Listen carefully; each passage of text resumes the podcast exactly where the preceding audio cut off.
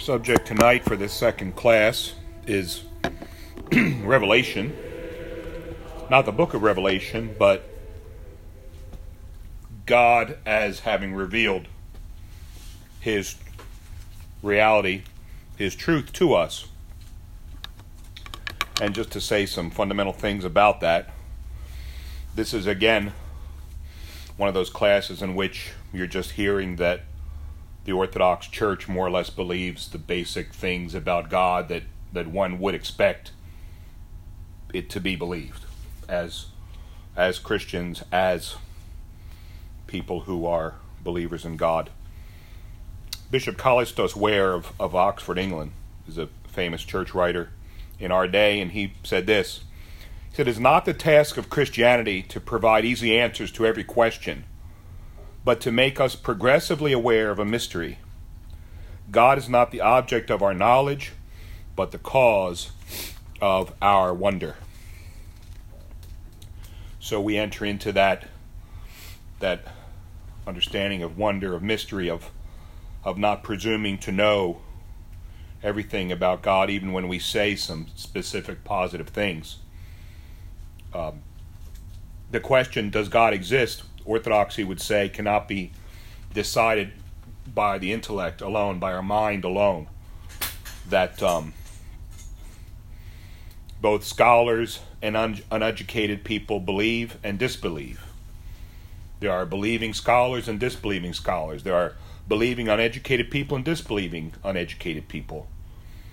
And it's a mystery to that, in, even in itself, as to the matter of faith, as to who believes and who accepts the reality of of God and, and, and who does not.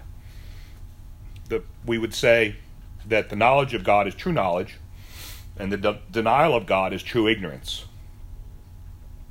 That orthodoxy presumes that in the knowledge and communion with God that we're given knowledge, we're given truth, we're given insight into life. And orthodoxy, in its approach to the basic questions of life, always presumes the existence of God. It doesn't really get into proofs, um, but simply says amen to the reality of God. Whereas the West, Western philosophical, theological thought often starts from the point of doubt and then needs proof to say, okay, now prove it to me. Um, but we're going to do a little bit of that proofing, but not just just to again to make it clear that um, the basics are covered in the in the church's understanding of, of of who God is. So when we speak of God's revelation, we speak of outward signs, inward signs, universal cultural, historical signs, the law, Christ our Lord, the church, as as um, aspects of God's revelation of, of where God is revealed to us. So the outward sign is in creation, in the order and beauty and rationality of God's of, of the created realm, of the inner of the beauty and inner purpose, rationality and order of creation reveals God, the laws of nature. We would say, we claim, reveal something of, of God that that one has to sort of suspend belief to to to when looking and going into the, the depths of creation, the depths of the reality, the mystery of of life and of human life, uh, to to say that it's just all an accident, it's all just a uh, cut by by chance that it all somehow came about. I like to watch these um, science shows which talk about the universe and its establishment and the creation and they they'll say things like the earth is just in just in the right exact position uh, in relation to the sun. Uh, if it was just a little further it'd be too cold. If it was just a you know, it's like the porridge and the three bears. If it was a little if it was too close to the sun it'd be too hot. It's just it's somehow magically it's just right and then somehow there's just the right amount of atmosphere, and that the church and the and the, the earth is the right size. If it was if it was too large, the gravity would be too strong and would squash us down. If uh, so, uh, or, or, no, if it was too large, we would we would float away. If it was too small, would uh, No, you're right. I'm right. if it was too large, the gravity would be too strong. But that's why the moon you can bounce around on the moon because it's smaller and so there's less gravity. So it's too small. Then, but though I wouldn't mind if we could be have, put a little more bounce in our step. Anyway, everything's just right, and gravity is a key factor of it. Of just everything seems to, if it's an accident, it's it's uh, and and and then you have again these scientific atheistic commentators using the word magic and things like that and, and coincidence and so forth but uh, there's an order there's a rationality there's there's a pattern and so we speak of that the outward sign um, St. Gregory of Nyssa, fourth century father, brother of St. Basil, said, when you, when you see uh, someone's cloak, someone's clothing, you think of the weaver. When you see a ship, you imagine the shipbuilder. Uh, when you see a building, you might think of the of the hand and the plans of the of the builder, the architect. Why then should they who see the world pretend not to see God, um, whom this wondrous world manifests and proclaims? So the fathers of the church are are are very ready to say, the creation reveals something of, of God of, of its of His essence of his truth. Um, St. John Chrysostom, contemporary of St. Grace, the creation brought forth in our midst uh, is, is, is God as the teacher of his own, of his own majesty. As creation is a teacher of God's majesty. Um, the world is so wondrous that he who created it um, is infinitely greater and more wondrous. So there's that, the outward sign. St. Athanasius, also in the fourth century, said, God so adorned creation so that even though he cannot be seen in nature, he is nevertheless known through his works. And, and so the, the fathers are careful not to confuse the creation with the Creator, but still that it reveals his majesty. St. Gregory, uh, the theologian. Gaze, O man, at the stars, the sun, the moon. Think of the air, the clouds, the rain. Observe the earth, the mountains the plains, the trees, the plants, the, the waters of the rivers and lakes, the endless animal kingdom. Ponder how each of these moves, how it lives, what it offers to the whole creation, what it offers to, to us. Consider well that it offers food, comfort, life, and countless other benefits. Then you will be overcome by ecstasy and awe, by wonder at the order and harmony, and the wise plan which all the world in general and each creature individually contains within it.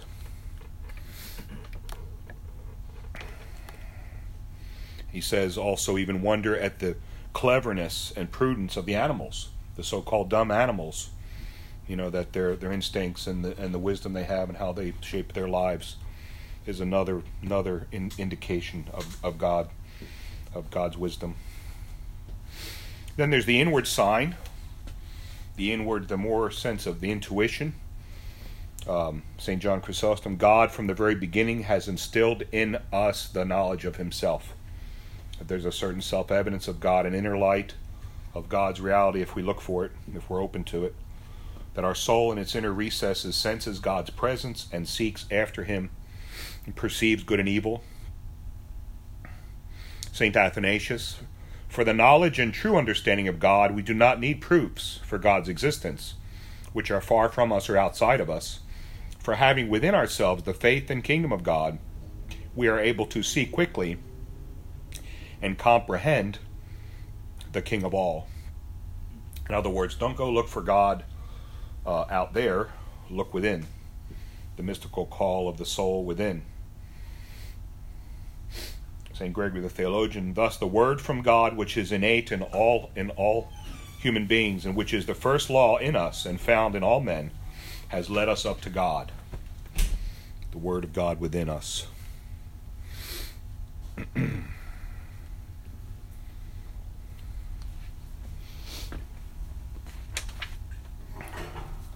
questions on that?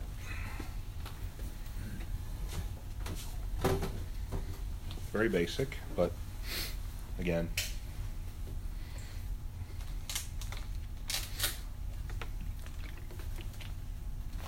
what we are saying is God God wishes to reveal himself to us, wishes to make himself known, and and and does so um, for all those for all those who are seeking, who are looking.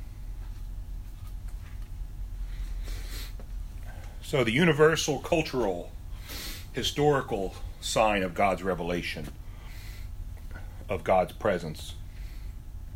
All of mankind confirms that all races and tongues of the earth and all generations and epochs always had a common and all common belief in the existence of God the Creator. Peoples without religion have, have never existed, if not monotheism, polytheism, multiple gods, idolatry. Um, we have a on in our community an archaeologist, anthropologist, Dr. Innocent Krauss, who um, has studied the world's cultures and indeed it's hard to find atheism in all the vast pagan cultures uh, that one might look at wherever they may be there, there's some always some reference to the transcendent to god or gods multiple um, beyond us and that um, you just don't see typically don't see uh, atheism that's more of a modern aberration and I want to quote, I always quote in the class something from a Roman writer who existed uh, uh, in the first century, who lived in the first century AD. He was not specifically a Christian, but he lived uh, in the time after Christ. And he, he writes this about, about um, the universal cultural historical sign of, of, of God's presence. he said, Wherever you go, you may find cities without walls, without schools, without kings, without inhabitants, without currency, without theaters or gymnasia. But an atheist city, without the need for prayers and vows, for oracles and sacrifices, for beneficence, you will never see, for such does not exist. It seems to me that one, one can more easily find a city without ground than one without religion and belief in God. Such a city cannot exist, and should perchance such exist, it cannot endure. So, Plutarch, even then, is pointing out the irrationality of atheism, that it that it's it has not flourished anywhere, and it, it makes it makes no sense.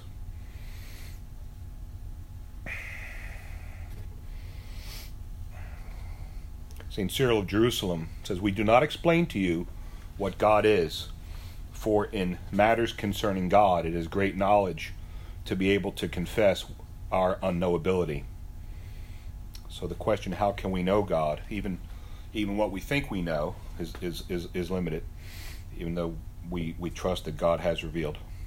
St. John of Damascus says, um, the divine is infinite and incomprehensible and the only thing comprehensible about it is its infinity and incomprehensibility. In other words, how can our minds reach so far? How can we know God? Um, our God is inaccessible and our mind cannot contain him. And yet, yet we, we, we do believe we can have contact with God, communion with God. But the point of the Father's teaching about knowledge is um, we can never know God as God which is to say, we can never know God as God knows himself, which isn't really anything that unusual to say because each of us, though we know each other, we might be best friends, we might be married for 30 years to someone or whatever, but you can never know that other person as they know themselves. And so that's kind of what we're, we, the fathers are saying about God. And they make a distinction, do the fathers, between the um, essence the essence and energies of God. That we cannot know God in His essence. We cannot know God as God knows Himself. We cannot know the Father as the, as the Son knows the Father. We cannot know the Father as the Spirit knows the Father. We cannot know God as He knows Himself in His inner being, in His divine nature or essence, which is infinite, transcendent, unlimited. We are finite, we are limited, but we can know God in his energies.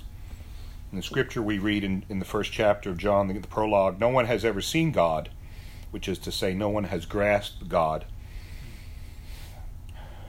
God tells Moses, "You shall not see my face, for no man shall see my face and live." Exodus thirty-three twenty.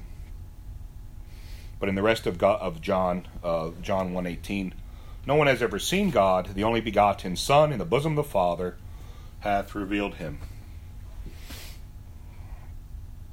And the Holy Spirit knows God the Father, for the Spirit searches all things, yea, the deep things of God. 1 Corinthians 2.10 St. Basil, the Father, God the Father, is known only to God the Son and the Holy Spirit.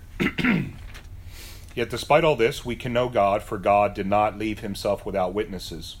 Acts 14:17. We sing in the matin service, in the morning service of the church, God is the Lord and has revealed himself to us. Psalm 118. So he has revealed himself to us, shown himself to us through nature and the works of creation, through the inner witness of our souls, also through the law of the Old Testament that he gave to Israel as another sign of, of, of the Lord's truth and revelation. But, but most perfectly who, through his Son, our Lord Jesus Christ, whom he sent into the world, and then we would say in the Orthodox faith through also through his church, his body, the body of Christ in the world is the church. But the most perfect and full revelation of God is in Jesus Christ. He says, He who has seen me has seen the Father. John twelve forty four.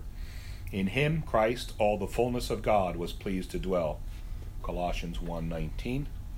He, Christ, is the icon, the image of the invisible God. Colossians 1:15.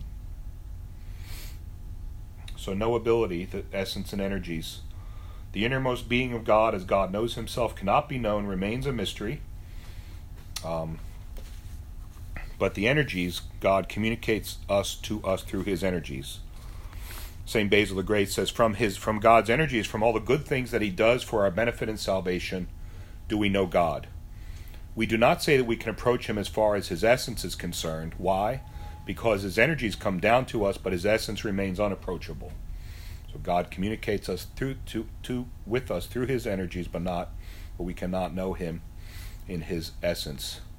His actions and works reach us and we see them, yet his essence remains an un, unapproachable mystery we can possess a partial knowledge of God, and this we have from His divine characteristics and energies, from His providence and care, which come down to us, and by which the All, All High shows us His care for our welfare and our progress.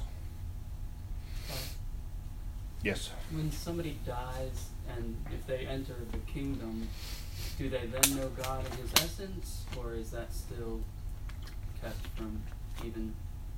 No, they still it's still all communicated through God's energies that we never. It's just a matter of reality of the fact that we can't know God as God is in his, in His essence. But it doesn't mean that we don't grow from from glory to glory, from grace to grace, and go deeper into union with God and communion with God, and and and and to into the depths of God's glory. Because our the energies are what I was about to say. The energies are not an intermediary force like that God sends out to contact us. It's still His personal presence. When we speak of grace, grace is not an abstract energy or force, even though we use the word energy. Grace is the very presence of God, of the Holy Spirit, and the very the very presence of God communicating so that so that God's pers- energies are personal and the actual contact with God.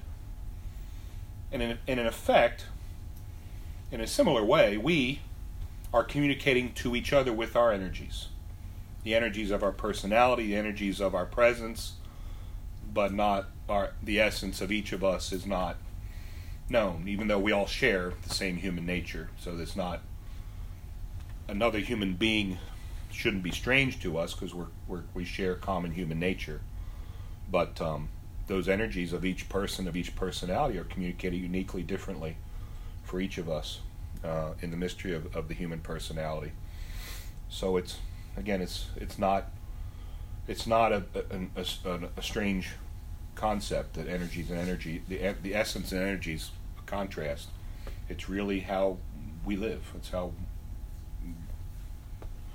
our, our ontological presence, our own being, is, is expressed uh, through it, through our energies, and God the same way in His divine energies. Can I ask a follow up question? Sure. Uh, can we understand the energies of God as like the Holy Spirit, or is it more than that, or? That's the Holy Spirit. Yeah, Only we would Spirit we would say in, in as with the revelation of the new test of the new covenant at the outpouring of Pentecost. that God would pour His Spirit on all flesh. Um, it's in Jeremiah where we it reads. Um, um, instead of instead of the law be instead of the law written on tablets, it's written on the on the on the on the uh, on human hearts. Um, Also, the, the temple, the new temple is within human. yeah. Jeremiah thir- uh, 30, uh, 31, 33. But this shall be the covenant that I will make with the house of Israel after those days, saith the Lord. I will put my law in their inward parts and write it in their hearts, and will be their God, and they shall be my people. So that Jeremiah is pointing ultimately to the new covenant when he says, talked about the, because the law was still this external written code, whereas now the law will be written on the heart. So God communicating His truth to us through the Holy Spirit inwardly. So there actually in in Roman Catholic theology, there is there had developed an understanding of quote unquote created grace. Grace as an intermediate force that God creates to to make contact with us and to to bless us, to touch us. But it's not it's not the presence of the Holy Spirit. But it is in fact that intermediary type of uh, effect. God sends out an effect of contact with Him, but it's not Himself. It is an intermediary created created force. Now, they won't always talk about that, but it's in the books. It's it's in their it's in their thinking um, that that we don't always. In the West, it was always that that God was more abstract and further away and harder to to co- co- and they and they would make fun of the Eastern uh, mystical tradition of of going into a depth of prayer and making deep deep contact with God that way. They would say, "No, God's beyond. God's not approachable." But He sends His created grace to give you something, pat on the head, sort of spiritually, you know. Um, which the pr- reformers kind of rejected all that too, or just kind of said, "No, that's not biblical." You know. Yes. If I recall correctly, Father, that was the, the big contention between uh, Barlaam and St. Gregory Palamas Yes. was the, the, the distinction between the essence and whatnot. Yeah. Uh, didn't St. Gregory Palamas uh, eventually point out to Barlaam that if logically he continued that God was truly unknowable even in his energies, that his energies were something created and therefore God is unknowable, that if if you, you logically you continued down that route, that it would eventually lead to atheism. Yes, and it did. In West Western thinking, Uh, that God is so unknowable and so beyond, and we, we are secular down here and God is up there. out- yeah, and there's even certain fear of of too much, too much um, warmth and emotionalism and connection to God and and and uh, spirituality, which you see that in the West. There's a, there's a dry academic theology, and then there's something that reacts to it, a kind of Pentecostalism type of thing, and a emotional stirring, uh, kind of apocalyptic groups breaking off throughout throughout the last 500 years and trying to recapture the the warmth, the grace, the the fire. Um, so there's always this: the fire's gone out, we have to relight the fire, kind of thing going on in, in Western Christianity. Whereas um, even Billy Graham said that the Eastern Church never lost track of the sense of the presence of the Holy Spirit in the life of the church, and that's very much what we're talking about when we start talking about holy tradition. But um, a direct encounter with the with the very presence of God in the Holy Spirit. So yeah, there's a when when often Western minds talk about the Eastern Church as mystical, which means we're kind of off in the clouds somewhere. It's not a compliment. It's kind of like they're mystical. You know, they're over there. You know, just sort of you know doing some spiritual stuff. But but we come back and say no. Christianity always was in its essence the encounter with the living God. That's not just for experts or not just for for you know hermits off in the desert, but that we can all have a real, you know, uh, direct and encounter with God that that God wants us to have. That God is He's open to us. Whereas in Western thought, often it's God is sort of.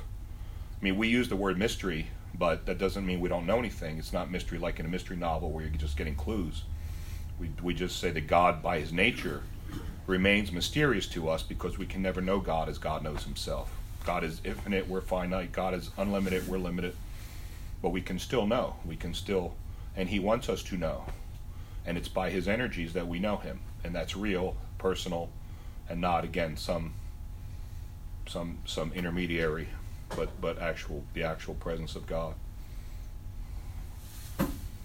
We believe, and this is important, um, Orthodox claim that God has shown as much as we can see and understand uh, of Himself. That the Spirit of God teaches the deepest knowledge. He gives us what we need to know about Him. He's not playing hide and seek with us. He's not playing hard to get. He's not playing. But but but the teaching is um, how we connect to God is, has something to do with our own state of being. Um, um, that knowledge of God is personal, it's experiential, it's it's mystical, but our own state of being, which is to say, we speak of we we speak in terms and use the word uh, purity, which makes some people nervous. What do you mean by purity, but our our our our own state, our own uh, the the the um, our, our our own the quality of our own spiritual life opens to us knowledge, contact, communion with God, union with God.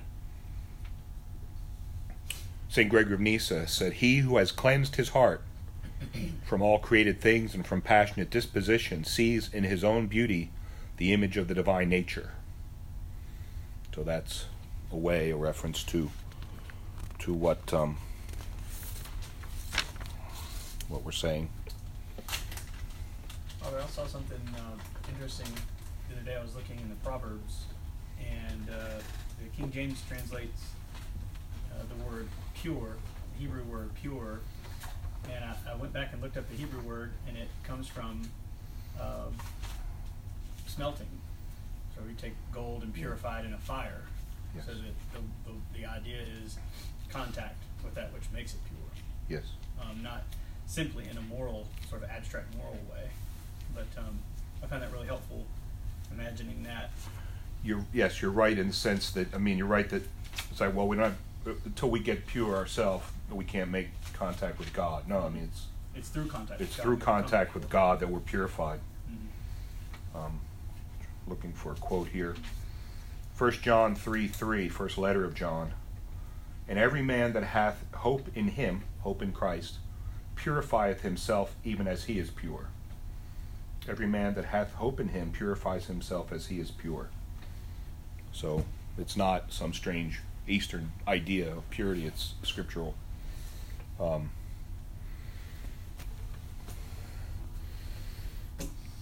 someone wrote, a theologian said, a, a, a man as long as sin, uh, as long as sin darkens your soul, even though mystery, even those mysteries of God in which you could have knowledge through your own nature remain hidden and unknown to you. Only if you cleanse yourself from sinful feelings and passions, only then does the path and the door leading to the knowledge of God open in, in accordance to your mind's ability and in relation to the enlightenment which you receive from the Holy Spirit, you approach God and come to the knowledge of the essential things of all that God does for your salvation. And we will talk about this um, throughout the course the mystery of, of our cooperation with God. How are we saved? What's the Orthodox uh, definition of salvation? The Orthodox definition of salvation is cooperation with God. God's energies, our energies, synergy, the combination of those energies is is is how we understand salvation, and and we argue that's the exactly the biblical New Testamental definition of salvation. That it all through the exhortations of Saint Paul, of Saint Peter, of Saint John, in their letters, is to encourage the Christians to grow in grace, to grow uh, towards God, to challenge themselves, to, to open themselves and co- to cooperate with God. And, and so um, it's never, well, if I do this, this, and this, then, then, then God will come to me. But it's always, it's always this cooperation in all things. I'm seeking God, God seeking to allow me to seek Him. God's helping me to seek. Now, there's this other force, as we talked about in the first class, the sh- the, this, the uh, serpent in the garden that we didn't, that doesn't really get ex- itself explained, though we now understand it to be the devil, a fallen archangel. That that force is impeding and working against our our growing in grace, our growing in the knowledge and experience of God, and so there's a resistance force. Um, so it's so why why aren't we all just uh, glowing with God's grace continually and, and full of the Holy Spirit? Well, partly because there is there is a resistance to that, um, where every time we want to pray, there's often a, a voice that says, "No, take out the trash," or "No, go go do something else." Look on the oh, look on the internet. What is that? Yeah, um, to keep us from the one thing needful, as as uh, as the, the Lord called it. Um, so theology, theology means the knowledge, the knowledge of God. Somebody told, took my red and green. I'm so disappointed. Get them back in nativity. Yeah. They're saving it. Theology means theos is Greek and Greek is oh, theos is God. So look at the knowledge of God or a word about God, literally in Russian bogoslov, which means oh, the word about God. But theology is the knowledge of God. Um, we're all theologians. If we if we are seeking praying, um, because as, as someone said, a, true theologian is one who prays, and one who prays is a, is a true theologian. That um, the knowledge of God comes by prayer, worship, communion, experience, um, the teachings about God that God has shown to us in encounter and experience with the body of the people of God, first the Jews and then the church, first the Old Testament, then the New Testament. Um, that God has has revealed Himself, poured out His knowledge, knowledge from the Bible, from the Word of God, but knowledge of the living Word of God of Jesus Christ Himself is the ultimate knowledge. We're not a religion of the book, but of living communion, of living contact with the living God, and the whole life of the church is to accomplish that, to bring us into contact, into communion, into connection, into union with God. Um, so the, the experience of, of, of our life in God is both communal within the co- community, but also personal, one on one with God, both together and, and individually. Um, there's a seeking, a seeking after God. Topic now, which I should have had handouts ready for you, but I will next week. Sorry, is holy tradition. Holy tradition. Which doesn't sound all that exciting, but from the Orthodox point of view, it's very exciting once we get into it. St. Nectarius of Pentapolis, a, uh, a Greek bishop saint in the early 20th century, said, Holy tradition is the, very, is the very church. Without sacred tradition, the church does not exist. Those who deny the sacred tradition deny the church and the preaching of the apostles. So tradition comes from the word. Uh, the tradition is the word to, for something to be passed on, handed down, given over. Um, you tradi- It's literally in Greek a, a verb. You can tradition something to someone. Um, the Greek word is paradosis. That doesn't really help anything other than so you know I know the Greek word, but but it but it, it can be used again as an action verb. You tradition, you hand something over. The Old Testament people of Israel had their own tradition. There was an Old Testament tradition, which we say we believe is fulfilled, completed, surpassed, transcendent by Christ and the New Testament church. there are multiple ways of of of stating tradition, what it is. That it's the the ongoing uh, life of God's people. That it's the um, the one total life and experience of the church, passed on through time and space, from people to people, transferred from place to place, from generation to generation. So it's it's the life of the church, it's the life of God's people, guided by the Holy Spirit. Guided by the Holy Spirit. It's it's really from which orthodoxy gets its understanding, its self-understanding, its its claim to be what it is. Um, that holy tradition is everything in the church which pertains essentially and necessarily to the kingdom of God, that has eternal value and effect, that that for our salvation, that's needful for our salvation, that's salvific. Um, it's, it's the essentials. So we speak of tradition as being apostolic.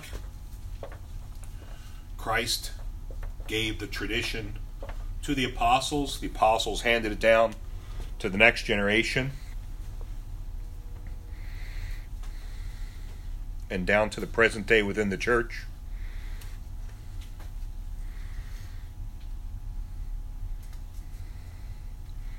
We argue that Christ did not come to start a new religion, but but to start the church. The central part of Holy Tradition is the New Testament scriptures, the gospel, and the rest.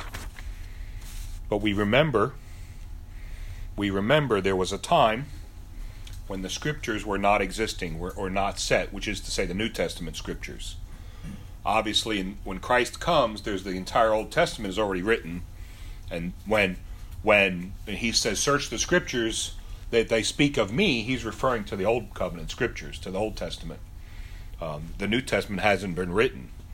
In fact, in fact, um, scholars and and not just any old scholars, but generally biblical scholars um, believe and teach or that um, when we speak of the New Testament scriptures, which is to say Matthew, Mark, Luke, and John, the Gospels, and all the other uh, writings, the book of Acts, and the epistles, as we call them, the letters of, of various letters of the apostles that, that compose the New Testament, that doesn't begin to be written, most scholars think, until around the year 50 to 55 AD. And it's not, they're not saying that as some kind of an attack on Christianity or some kind of a uh, undermining of it. It's just saying, as far as they know, with, with the, uh, the fragments of parchment that, it, we, that are in our hands, that most likely the beginning of Scripture, of New Testament Scripture writing, was not till after 50 AD. And 50 55 AD, they think the first documents are the first and second letters of Thessalonians. And that thereafter, from 50 AD through 100 AD, the New Testament is written. The new, as we know it, Matthew, Mark, Luke, and finally John. John writes last. John writes in his old age. That's why when you see the icon of, of Saint John, the, the evangelist, he's got a scribe. He has a, he's got a secret. He's got a stenographer because he's old. He's up in years. He's about 100 years old himself or close to it. And so he's got his assistant writing for him.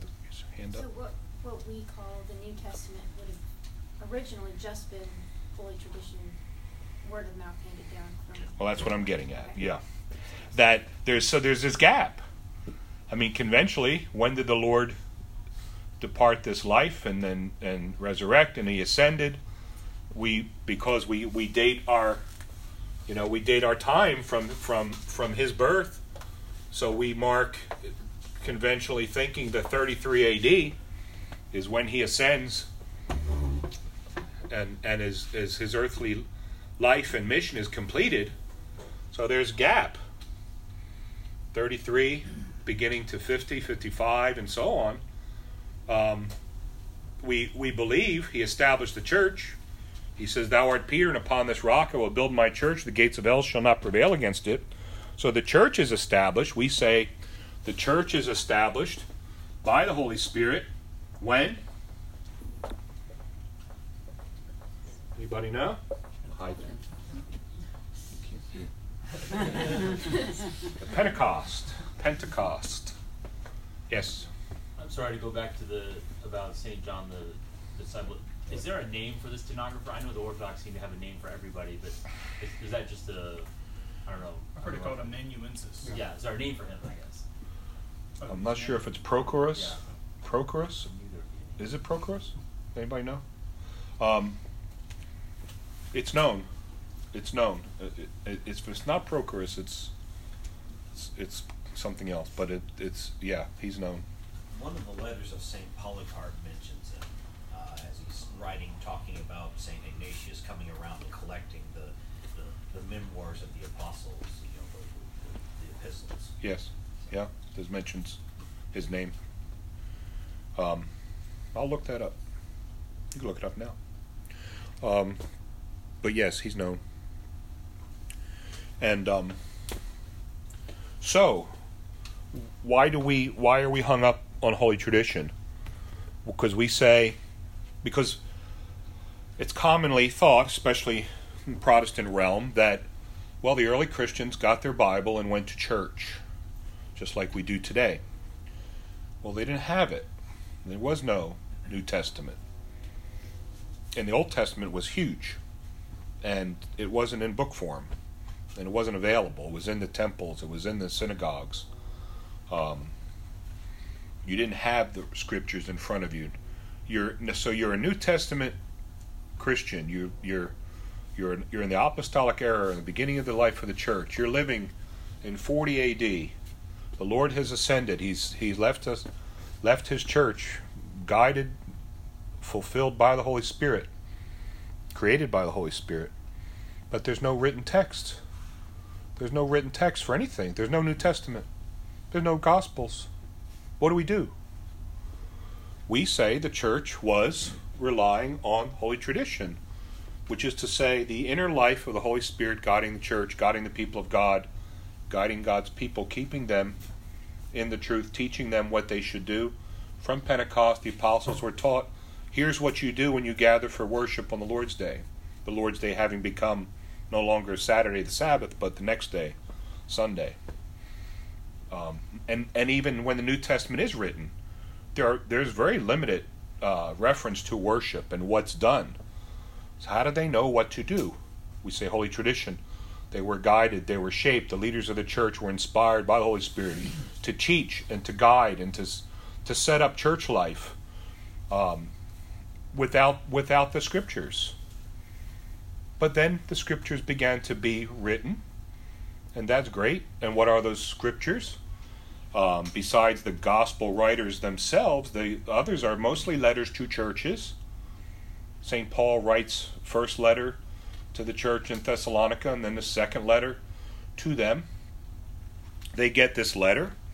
This is a letter of encouragement and, and guidance and blessing to them. They read it in, in their in their gatherings. Um, they say, This is great. Let's share this letter um, with the Colossians, down in Colossae, which is down south from Thessaloniki. So somebody has to hand hand copy that letter and then take it by either on foot or on horseback or whatever to down to Colossae. They discovered they get down to Colossae with a letter. Oh, we've got a letter from Paul also. Letter to the Colossians. Well, we'll copy our letter and send it up to you. All this is happening in old world time. No transportation, modern transportation, no modern means of, of dissemination of the texts. Everything literally from one copy to the next is hand copied, hand written. So even by 100 AD, when the New Testament as we know it is, is written, not everybody even has it. The church in Jerusalem, they may, okay, we got the Gospel of Luke, we've got the letters of James, because he's our first bishop of Jerusalem, we've got uh, we've got uh, Romans. We sent our letters to you know our uh, letters of James to Rome. They sent us Romans that Paul wrote to the Romans. Um, we've got uh, maybe Mark, Gospel Mark, but even again, all of that had to be copied, distributed, sent around, so that the church did exist. It lived. It was alive. It was real. And and that early church, we we honor it as hey, they were the, you know, this is the apostolic community, the next generation, the the, the church of the Bible times. Um, but there was again, it took, it took generate a couple generations for what we know to be now the New Testament, which tied to the Old, and all comes in nice one nice package. Um, it took it took literally uh, maybe maybe a century or two um, for those texts to be distributed. When and even when a new church started, then they would need the texts also. So when we say that they had the texts, chances are wherever the church was meeting and whoever the leaders were, they had the texts in their hands. Nobody at home had like their own New Testament unless they're really wealthy and they could pay a scholar writer to do that. Um, so even even then in the early church, the average Christian did not have the Bible, did not have the text in front of them. Um, how did the church? How was the church to be the church? So we would say this is holy. This is where holy tradition comes in. That holy tradition comes before the, the New Testament scriptures exist, but is guiding and shaping the church. And even though we would say today that the New Testament scriptures are the foundation of holy tradition, are the first sort of the first source, still holy tradition, the church existed before the scriptures, before the New Testament scriptures. So which came first, chicken or egg? Well, in this case, clearly the chicken. Uh, ch- church. church came first. So um, yeah, and so that's why we we insist that that holy tradition, God guiding His church, God guiding His church um, within the Holy Spirit, is a key to understanding orthodoxy. And and we look at it really this way, in in the sense of. Um, uh, someone someone once asked, "Well, who's in charge of your church?" We lived in a Catholic area, and they always wanted to assert the Pope. Our friends, who's in charge of your church? And we would say Christ. And Christ, we would say, but but really the answer is Christ through the Holy Spirit, through holy tradition. In the Western in the Western concepts of Christianity, um, it's like you have external powers over and above the church. Uh, in the Roman Catholic model, the Pope is like an authority over and above the church. The church looks to the Pope. The Pope guides the church. He's he's above. He's bishop of the bishops. He he's has universal jurisdiction over the church. The average Protestant denominational vision of church life is we look to the Bible we look to the Bible. The Bible as an authority over and above the church, even like outside the church, we look to the Bible. In Orthodoxy, we have bishops. We, we have bishops. We have the scripture. But the, the authority in the life of the church is an inner, not an authority over, but inner authority of the Holy Spirit within the church, keeping the church in the truth. That's the mystery of orthodoxy. We have bishops. They sometimes get along, sometimes don't. But um, and we and we we we have the scripture.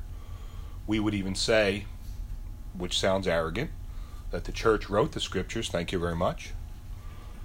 The, the scripture, New Testament, is a product of the church, written in the church, by the church, for the church, which is something we as modern readers should remember that in the sense that St. Paul is not writing a letter to me and you. We, we, we can read the scripture that way at times and it's feel like it's speaking to me, boom. But to remember that they're writing to churches, to the churches to to strengthen the body of Christ, to build up the church, and we can benefit by reading that and it and let it be let it be a message to us, but not to not to get into the place of think, thinking that me and my Bible and what it says to me for me, um, you know, exclusively. Yes. I think um, I read something somewhere, sort of like a, almost like a, a proto-Protestant mindset that developed in the late Middle Ages around uh, Germany that began with the use of the uh, of the Roman Catholic Rosary, where you would imagine yourself as if instead of Christ uh, speaking to the church, Christ is speaking directly to you, and I think that might be where uh, where where that mindset comes from. That you know, oh, Saint Paul is writing this. Oh, oh, it's it's it's speaking directly to me, whereas no, he's speaking to the church. Yeah. That could be something to do with it. I'm not Yeah. I'm not sure though, but I, I just I thought it was interesting. Yeah. Yeah, we, I mean, because Protestantism was definitely a movement of towards an individual approach to the faith. You may you may be attached to a given faith group, but not entirely loyal to it. The church is something beyond your local faith group. It's the mystical body of all believers somehow. Everybody's everybody's in the church. Everybody's a Christian somehow, except for Rome.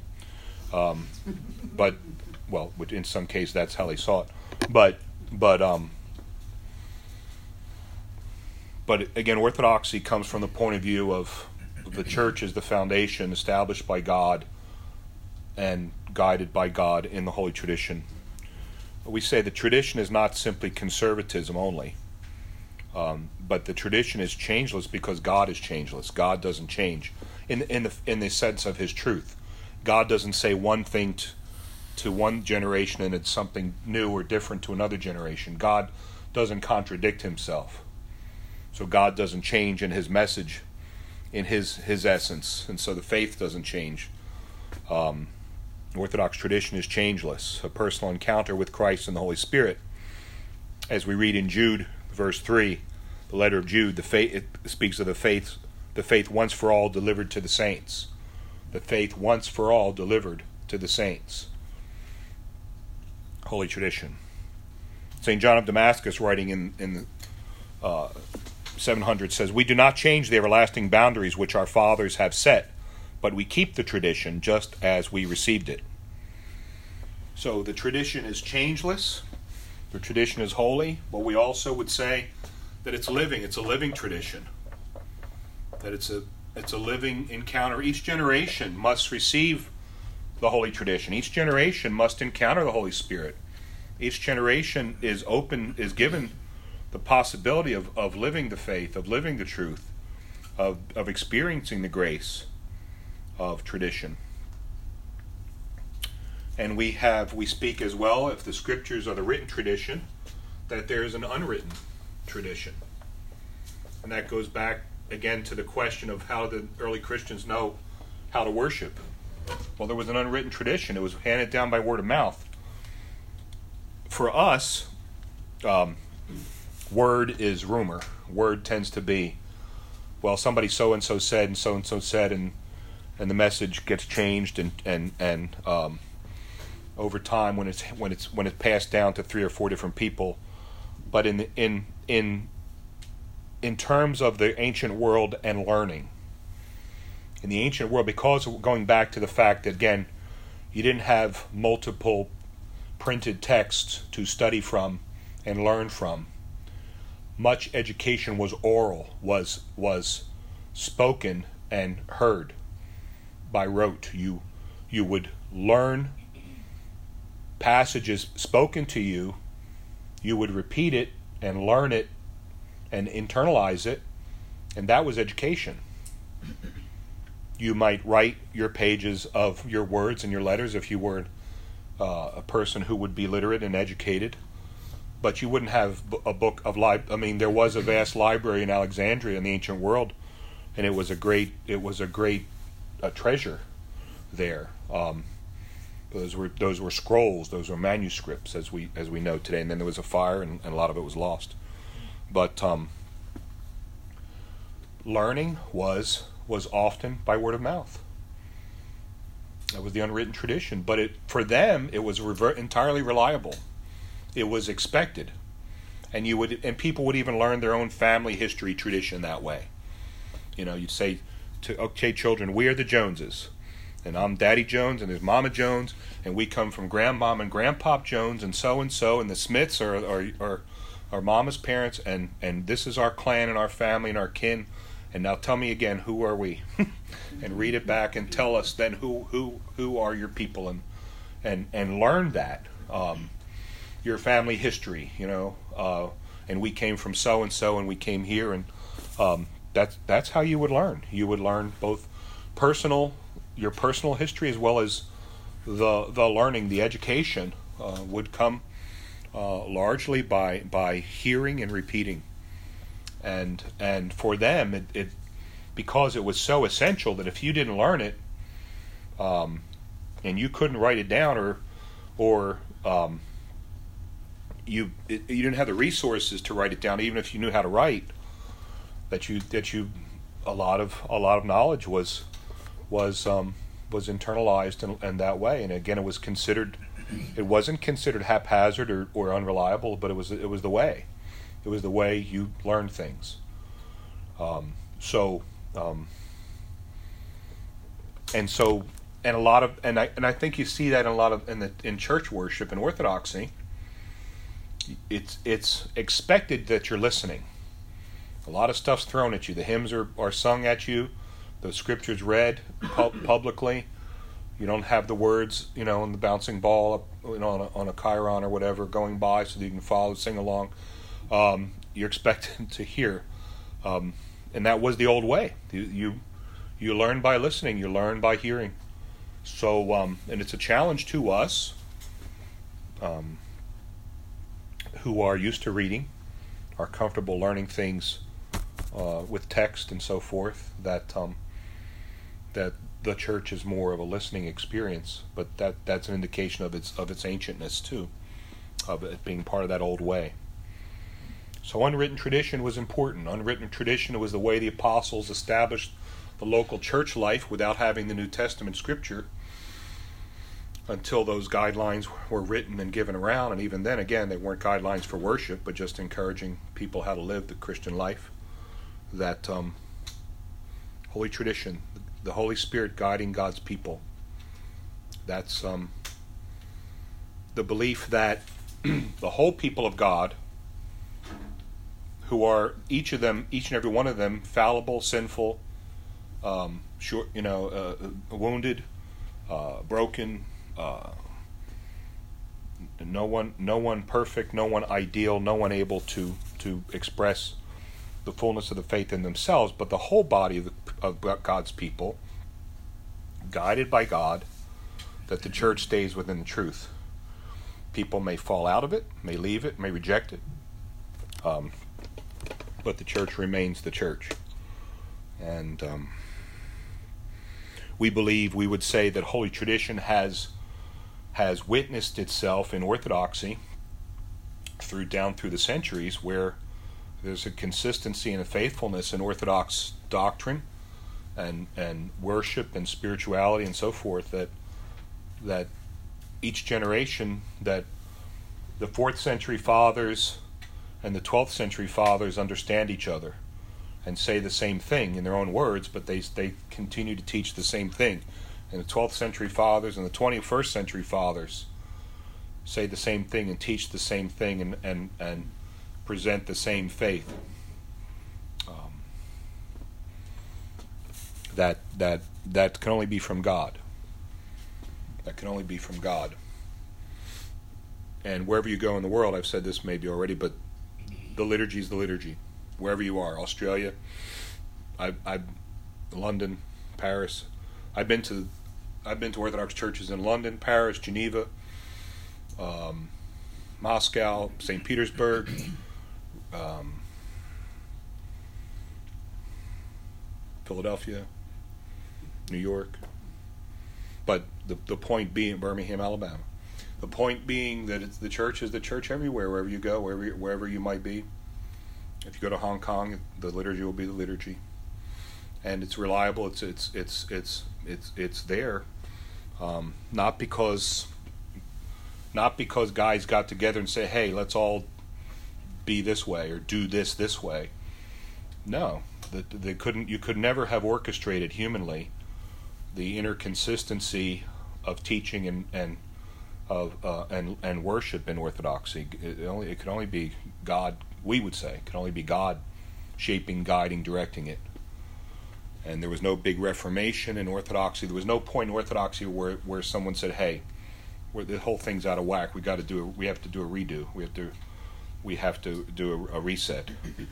That was never that was never in the mind of the church at any time in history. I mean, there were little incidents of some changes and things in, in various spots that actually would always cause trouble, but but never an over never uh, the big picture of any kind of reformation. Really, as there was both in Rome with the Reformation itself and then with Vatican II Council in in the 1960s, a radical change of of everything.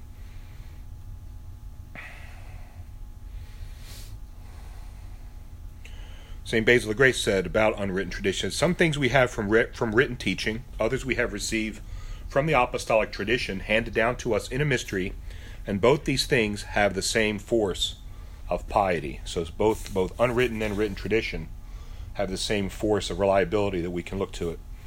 St. Irenaeus of Lyon, writing in the year 150 AD, said, Where the church is, there is also the Spirit of God. And where the Spirit of God is, there is the church and all his grace. So again, it's the Holy Spirit. Holy tradition is simply another word for the Holy Spirit in the inner life of the church. The Holy Spirit guided the scripture writers in the New Testament to write the words that they wrote.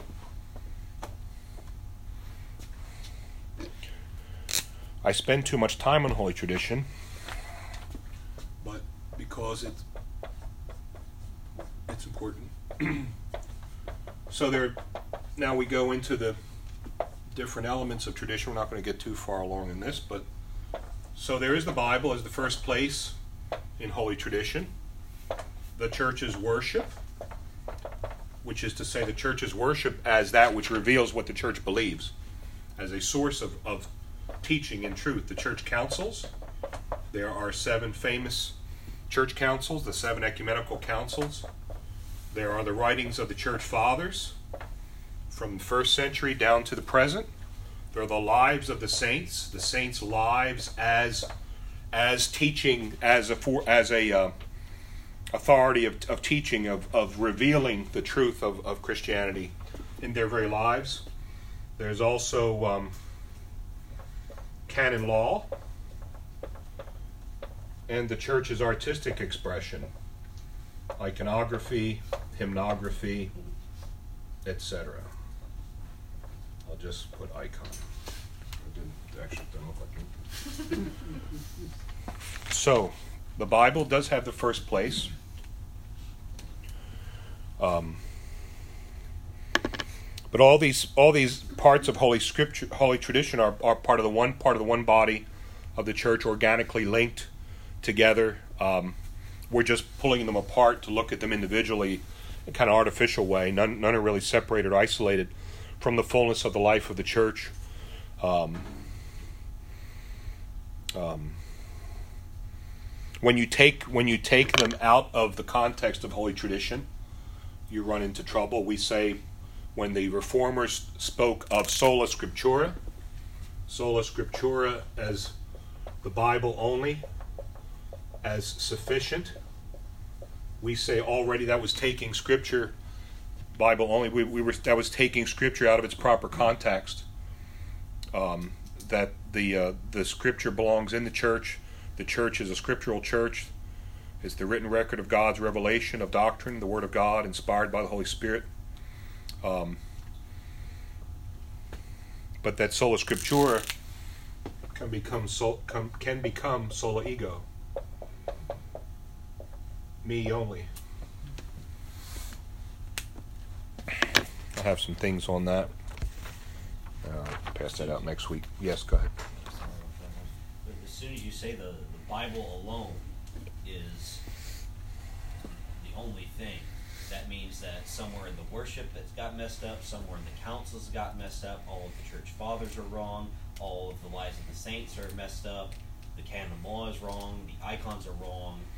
That really is sola ego because you're, you're, you're, you're assuming that you know better than how many ever hundreds of years of worship, councils, fathers, saints, canon law, and icons. Yeah, well, from a Protestant point of view, to question, well, what's wrong with the Bible? You're saying something's wrong with the Bible. The Bible's insufficient, and and it and it may it, it you know sounds that way, but we're just saying that the Bible was never intended to be the sole teaching reality of our in our life. It's Holy Tradition. It's the whole package. It's the context within. When you remove and and we would say the history of it proves itself. When you remove the Bible from church tradition and you make it the sole authority, what do you ha- what happens? You get 2000 denominations. You just do. I mean, we have. And all claiming to believe the Bible, to refer to the scripture, the Bible is the authority. We look to the Bible as a Bible believing church. And that doesn't mean people don't get it 75% right that if you just look to the Bible and you believe it and take it at work and you, you really try not to push press your theology on it too much, just be, read the Word of God. I mean, sure, there's not. It's not. It's not that you're on the totally on the wrong path of life and on the wrong track. You know, better to just go bicycling on Sunday. No, read the Word of God and be in the. Yes, but we're just saying the fullness of the expression of the Christian life is not confined to me and my Bible and never was intended to be. It was intended to be God guiding his people in the Holy Spirit. As- it's kind of like it, you were saying earlier with families. I, a friend of mine shared a really helpful analogy about families and holy tradition and how it all works. I won't go into it, but but with your analogy of telling the family history, it would kind of be like someone saying, "I'm just going to get this little booklet that we've written on the family history and go off by myself and read that, rather than go to the family gatherings and hear Aunt Susan tell me about Grandma Mary and and hear all of the stories from the family and hold the memorabilia in our hands and Yeah. pass on those blankets and all Yes, those kind of things. exactly. It would it would be a an odd thing to do in that Yeah. context, and yet and religiously, because of various historical reasons, we don't feel like it's an odd thing to do in this context. As if, like you said earlier, the Holy Spirit, if the Holy Spirit was traditioned or given to us by the Lord Jesus, um, that's the life of God guiding the church throughout the centuries. And even though it might have been faint at times, and there might have been mostly heretics, and, and, and a small church moving along, he never abandoned the church. And it, it just seems kind of weird that there's this big gap between the New Testament, nothing apparently good happened, and then the Reformation. Yeah. Um, We have felt that too when we have had parish anniversaries, where okay, we're gonna let's write a history of where we where we are to this point. That parish history is uh, an outline of some major points, Mhm. but it doesn't talk about Joe's baptism and Jane's baptism and and and this this funeral and that per, you know it does the the real life lived life of the, the real history. I mean, it just kind of skirts over you know that. So it's never it's not that doesn't cap like you're saying the written a written record like that as well written as it could be is not going to capture the, the, the real family history of, of, of a given p- community you know And even St. John talks about if we were to write everything Jesus did, we, all the books in the whole world can contain it. exactly You know, and yeah actually, uh, Dan pointed this out to me from the Orthodox Study Bible. I never noticed this. That St. Paul says that it's more blessed to give than receive. That's nowhere in the Gospels. Yes but he's He knew- quoting Jesus He knew it, and he's quoting Jesus, and Yeah. it's authoritative, and you have to live by it. Yes. But it's nowhere in the Gospels. yes So it's like the family knows the family stories, yeah and we pass them along. and of course the Lord said more than what's written down in the Gospels yeah. you know it's just of course he did of course he did Live 33 years and you only have four gospels.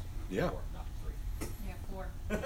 Yeah, I mean, if if but and if you if you how many pages of, of, of his word do we have? You know, is it is it hundred pages? Maybe. I mean, maybe you know of what he actually said. I think that the doesn't, worry, the you know- worry is a valid worry that And he wrote in red. You know that. He Yeah, did. you're right. but the, the worry is that something could be passed on that, that might not actually have been said, and we might be led astray. But I found it interesting to think about not only that the Holy Spirit guides the church and all, into all truth, but also that uh, the Christian teaching was public. You could go to a man, a person who knew the Lord Jesus, and taught those things publicly, not not hiding them. Yeah. You know, there was a sort of a verification there.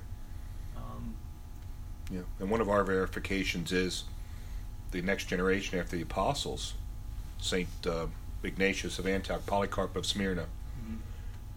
They they knew Saint John. They knew the apostle John. He outlived, and was the only one not martyred. So of course he outlived the other eleven, and he's with the church into the beginning of even of the, of the second century, and um, they learned at his knee. They learned from him. So what they what they are handing down is direct from the from the tradition from the apostles. There's no break. There's no like, oh no, what do we do now? We're lost. You know, how do we how do we figure this out? Oh, 15th century, we finally 1600s, we finally figured it out. No, I mean it was it was given. Yes. Just to kind of add to that without going too deep into it, the only time that the Gospels ever talk about Christ himself writing anything is when um, the woman is caught in adultery and he writes on the ground. And it doesn't even say what he wrote. So there's there's that kind of element of tradition of secondhand, third-hand accounts of people who have heard people and people. Yeah. He never wrote anything except there when he wrote on the ground. S- This one father writes, Saint Nikolai, in fact, of, of Serbia, who was a 20th century bishop, but um, he he's he claim, he argues that the Lord was writing down the sins of all those guys because he said he who was without sin cast the first stone. And he starts he starts writing down, you know, John stole money from the synagogue and you know and so forth, and and I'm like, oh, okay. Throw the stones down. We'll just walk. Let's go and head off now. I think um, one of the hardest things for me when I was Protestant too were all the minor disagreements within the scriptures that people would point out. Um, just, you know, not just grammatical errors, but small differences in accounts that are very explainable when it comes to you know this was being passed orally and the the greater picture as being conveyed by the Holy Spirit. But when all you have is the Bible, and the Bible in in little minor places does disagree with itself, and you're taught that all of it is perfectly correct and perfectly essential, then it that was a really hard point for me. Oh yeah, and you have to, and Right. and people will fight and say no, the Bible is inerrant and there's no contradiction. Now we would say there's no, there's no, yeah. You believe the Bible, or if you don't believe in the Bible, you don't believe in so it just it Yeah. was it was put on t- a little bit too high of a pedestal, and so Yeah. you know any small. But again, I mean, we, we revere the gospel. We kiss the gospel book. We read it. We we, we treasure it. We um, embroider it and all that. But um, and but but yeah, if you when you make that the sole the God the handbook for church life, it appears that the result, and again, not casting aspersions, but it appears you get Baptists, Presbyterians, Methodists, etc., etc., et cetera, et cetera. Church of God, Church of Christ, Church of God in Christ, Apostle, uh, Church overcoming something, and all that. I mean, it's you know, you it, it seems like it it's the very claim for it to be sufficient has been undermined by the witness of of, of the of the Reformation un, unfolding. That um, people can't seem to agree when it's when it's the script when it's sold, when it's the Bible alone. Yes. I think it was uh, St. Justin Popovich who pointed out that the only real difference between Roman Catholics and Protestants is the uh, number of popes you have. Roman Catholics have one pope, and Protestants, everyone is his own pope. Well, theoret I mean, it- it's not. And again, that sounds like, hey, you guys are come on now, but there's a point to that. There's a truth to that in the sense that you're you you are you are what's the word? You're you've been deputized. You you and your body you can inter, you you know in the reform you're given the scripture and you can trust yourself. Now you can say the Holy Spirit's guiding me ego. you know but you know again we we say that the lord does not say this to this person and that to that person he doesn't give this interpretation of scripture that to this one and this interpretation to another one. You know. And from this you get Mormons and Jehovah's Witnesses too. You get David Koresh, you get you get Jim Jones, you get extremes of that aren't even uh, you know, in the name of Christ that aren't even really Christian in, in, in any solid biblical sense as we understand it. And and yet very popular and very well known and so forth, but not I mean not Jim Jones, but I'm saying the witnesses and the and the Mormons, we all know who they are. We all encounter them, and they're all around. And, but you know, the ba- a good Baptist would say, well, they're not really Christians, they're, and they're not. And he's the Baptist is right because they don't believe Jesus Christ is the eternal Son of God, as as the church has always understood. So, but it all came out of a, a reading of the Bible of a guy who has another idea. So again, the Bible's not at fault; it's misuse. It's it's we're going to talk. I mean, pe- people reject holy tradition because well, Christ says about the scripture says about the traditions of men. You know, reject. But we're not talking about the traditions of men have been unfolded in in the Reformation experience, where it's it's everybody having a different tradition, a different idea of what's to what's to be handed down. Um, again, we keep the scripture within its context of of the whole life of the church, guided by God, guided by the Holy Spirit. Um, another another way, if you take something out of the, the context of holy tradition, are the icons. If you take the icons and make them just art objects, like I, you know, I've heard about people over the years, even in Birmingham. Well, there's a guy in Vestavia that collects icons. Well, I'm not happy about it. it doesn't that doesn't perk me up. It doesn't give me a thrill, because icons don't belong as someone's in art someone's art collection deeper context behind that, there probably are. Originally, were sold from by the communists out of Russia to the West to help fund the revolution. Stolen from the churches, desecrated churches. It took the icons and sold them in, in Western um, art auction houses, and they became collector's items and and so forth, and, and art auction. The the icon belongs in the context of faith and worship and in the life of the church. So that's a, you know, it's a, another misuse of, of something of holy tradition, we would say. And um, that all these things belong and come alive in the lived life of the church. When they're taken out of that, then they, they, they, they suffer, they wither, like the branch is cut off from the vine.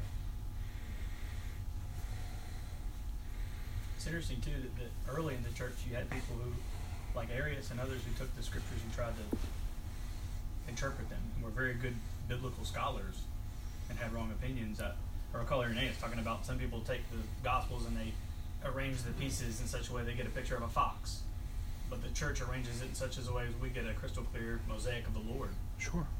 You know, so you know, and Ar- Arius is one of the first cult leaders.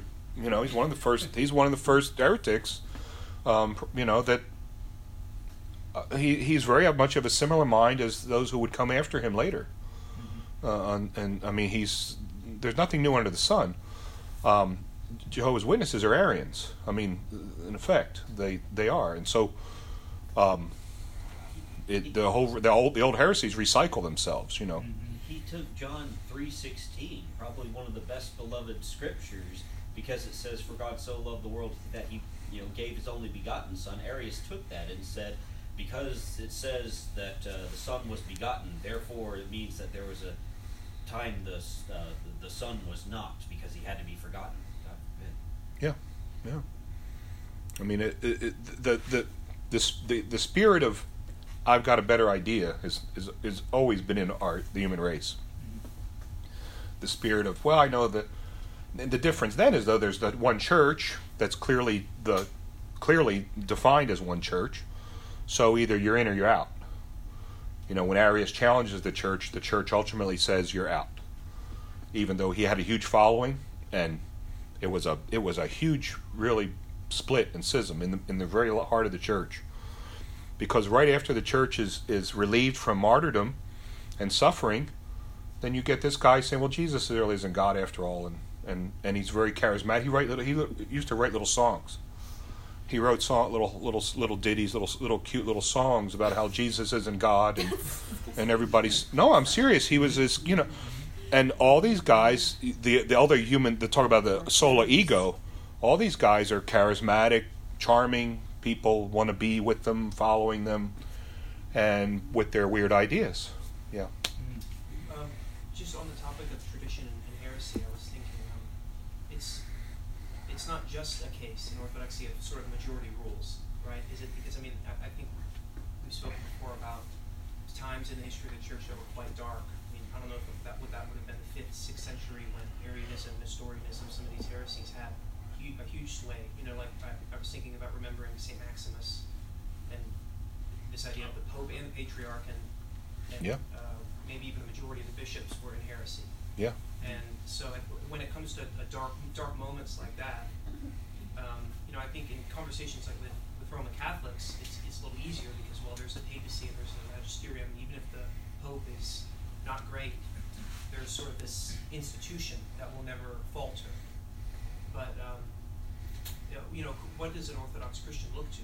And ultimately, is it, is it trusting that through prayer, that the Holy Spirit will never lead us astray if we're genuinely seeking? Um, if you see what I'm asking. Yeah, but I mean, but but Just go to holy tradition, like what Yeah. Saint Athanasius the Great said when he rebuked Arius. Which of the fathers has taught this as Yeah. you do? Which father before you has taught as you do? None it, of them have. yeah, it tends to be, and it. I mean, at this point, at least in church history, it, it's it's not even majority rules. It's it's the fact that if somebody's off the rails teaching something, the other ninety nine point nine nine percent of the church is going to say, "Your the fathers didn't say that." Even at the, the So it's not even a. You don't have to call a council to say that this is heresy. You just know it. You just the church just knows itself in the sense of you know. It's hard to explain that. I, I mentioned. I don't think I did. Um, when I went to Switzerland to the school and the Rush, there's a Russian deacon with me. Did I talk about that? In this class? None, none in this class. Yeah. Um, and this this is off the point maybe, but so I went to this. We went to this this ecumenical school. My professor wanted me to go, and I'm the I'm an American Orthodox representative. There's a Russian Orthodox deacon representing his church, and this is in the this is I'm dating myself. This is in the early 1980s. He grew up under communism, Soviet system, that world. I grew up in America, capitalism, you know, um, apple pie and all that, and um, two different worlds, socially, politically, economically. When we came together, we were like instant brothers Hmm. because we we we had the faith in common. It's like we spoke the same language, even though his English was much better than my Russian.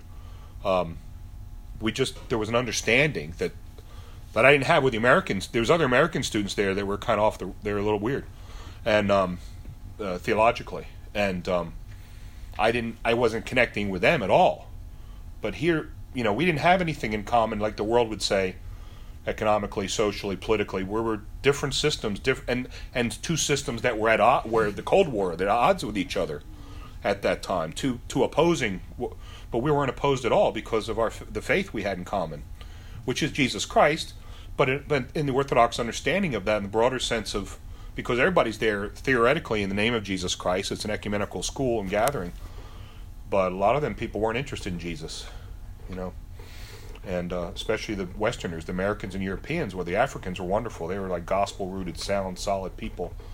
But uh, there was a lot of a lot of peculiar peculiar uh, teachings going on there, but um, or attitudes. But um, the point there is, there's you know, there's the knowing. I mean, it's yeah, you can the fathers, you can check it, but when you when you're in the faith enough, when you, you hear heresy, it's you, you, kind of sense it, you feel it. You may not be able to articulate or explain it, but it doesn't sound right. You know. So when Orthodox, a lot of times they'll they'll listen to the radio preachers, and they'll say, "Father, that didn't sound right." Well, you're right, it didn't sound right, and stop listening to them. but you know, you, you you you get it. Something you're hearing says that didn't, that's not right. It doesn't sit. That doesn't sound right. You know. And so, it um it's it's a little bit that way. You. It, it's not. From our point of view, Rome is much more changeable because there's one voice at the top that if he moves this way, then the whole thing moves. If he moves that way, the whole thing theoretically moves with him. That's a very changeable institution. Orthodoxy, if one patriarch moves this way, the other will say, "Come on back," or or, or get out. You know, it's not like and you know, so that it, it's not. It, there's no you, nobody, no one voice or no ten voices can can take this ship anywhere. Sort of a holy, holy stubbornness. It's a holy stubbornness, holy holy chaos, holy uh, holy uh, division that's that's blessed in a way. I mean, not, it's a good division in the sense of there's not one there's not one control one hand at the wheel. Mark, It's the Holy Spirit. Mark of Ephesus, Saint Mark of Ephesus, when you know the, they were trying to recruit the recruit support for Constantinople because the Turks were on the way to, to finally sack it to the ground and make it Turkish, Muslim. Yeah. Mark of Ephesus was the one one of the few bishops to reject what was going on at the, the council of uh, was it Florence. Florence. Florence, yeah. One of the few, and they came back, and the entire church just said, "We're with Mark. Yeah. He he, he has the truth." Yeah, yeah. I mean, there have been times where one voice seems to be, you know, where we're lying, but it's rare. It's rare. Well, thank you all very much. I, I like I said, I don't get into ho- I take take too much time with holy tradition, but we'll get we'll get we'll get into it, God willing. We'll meet uh, meet next week on the thirtieth.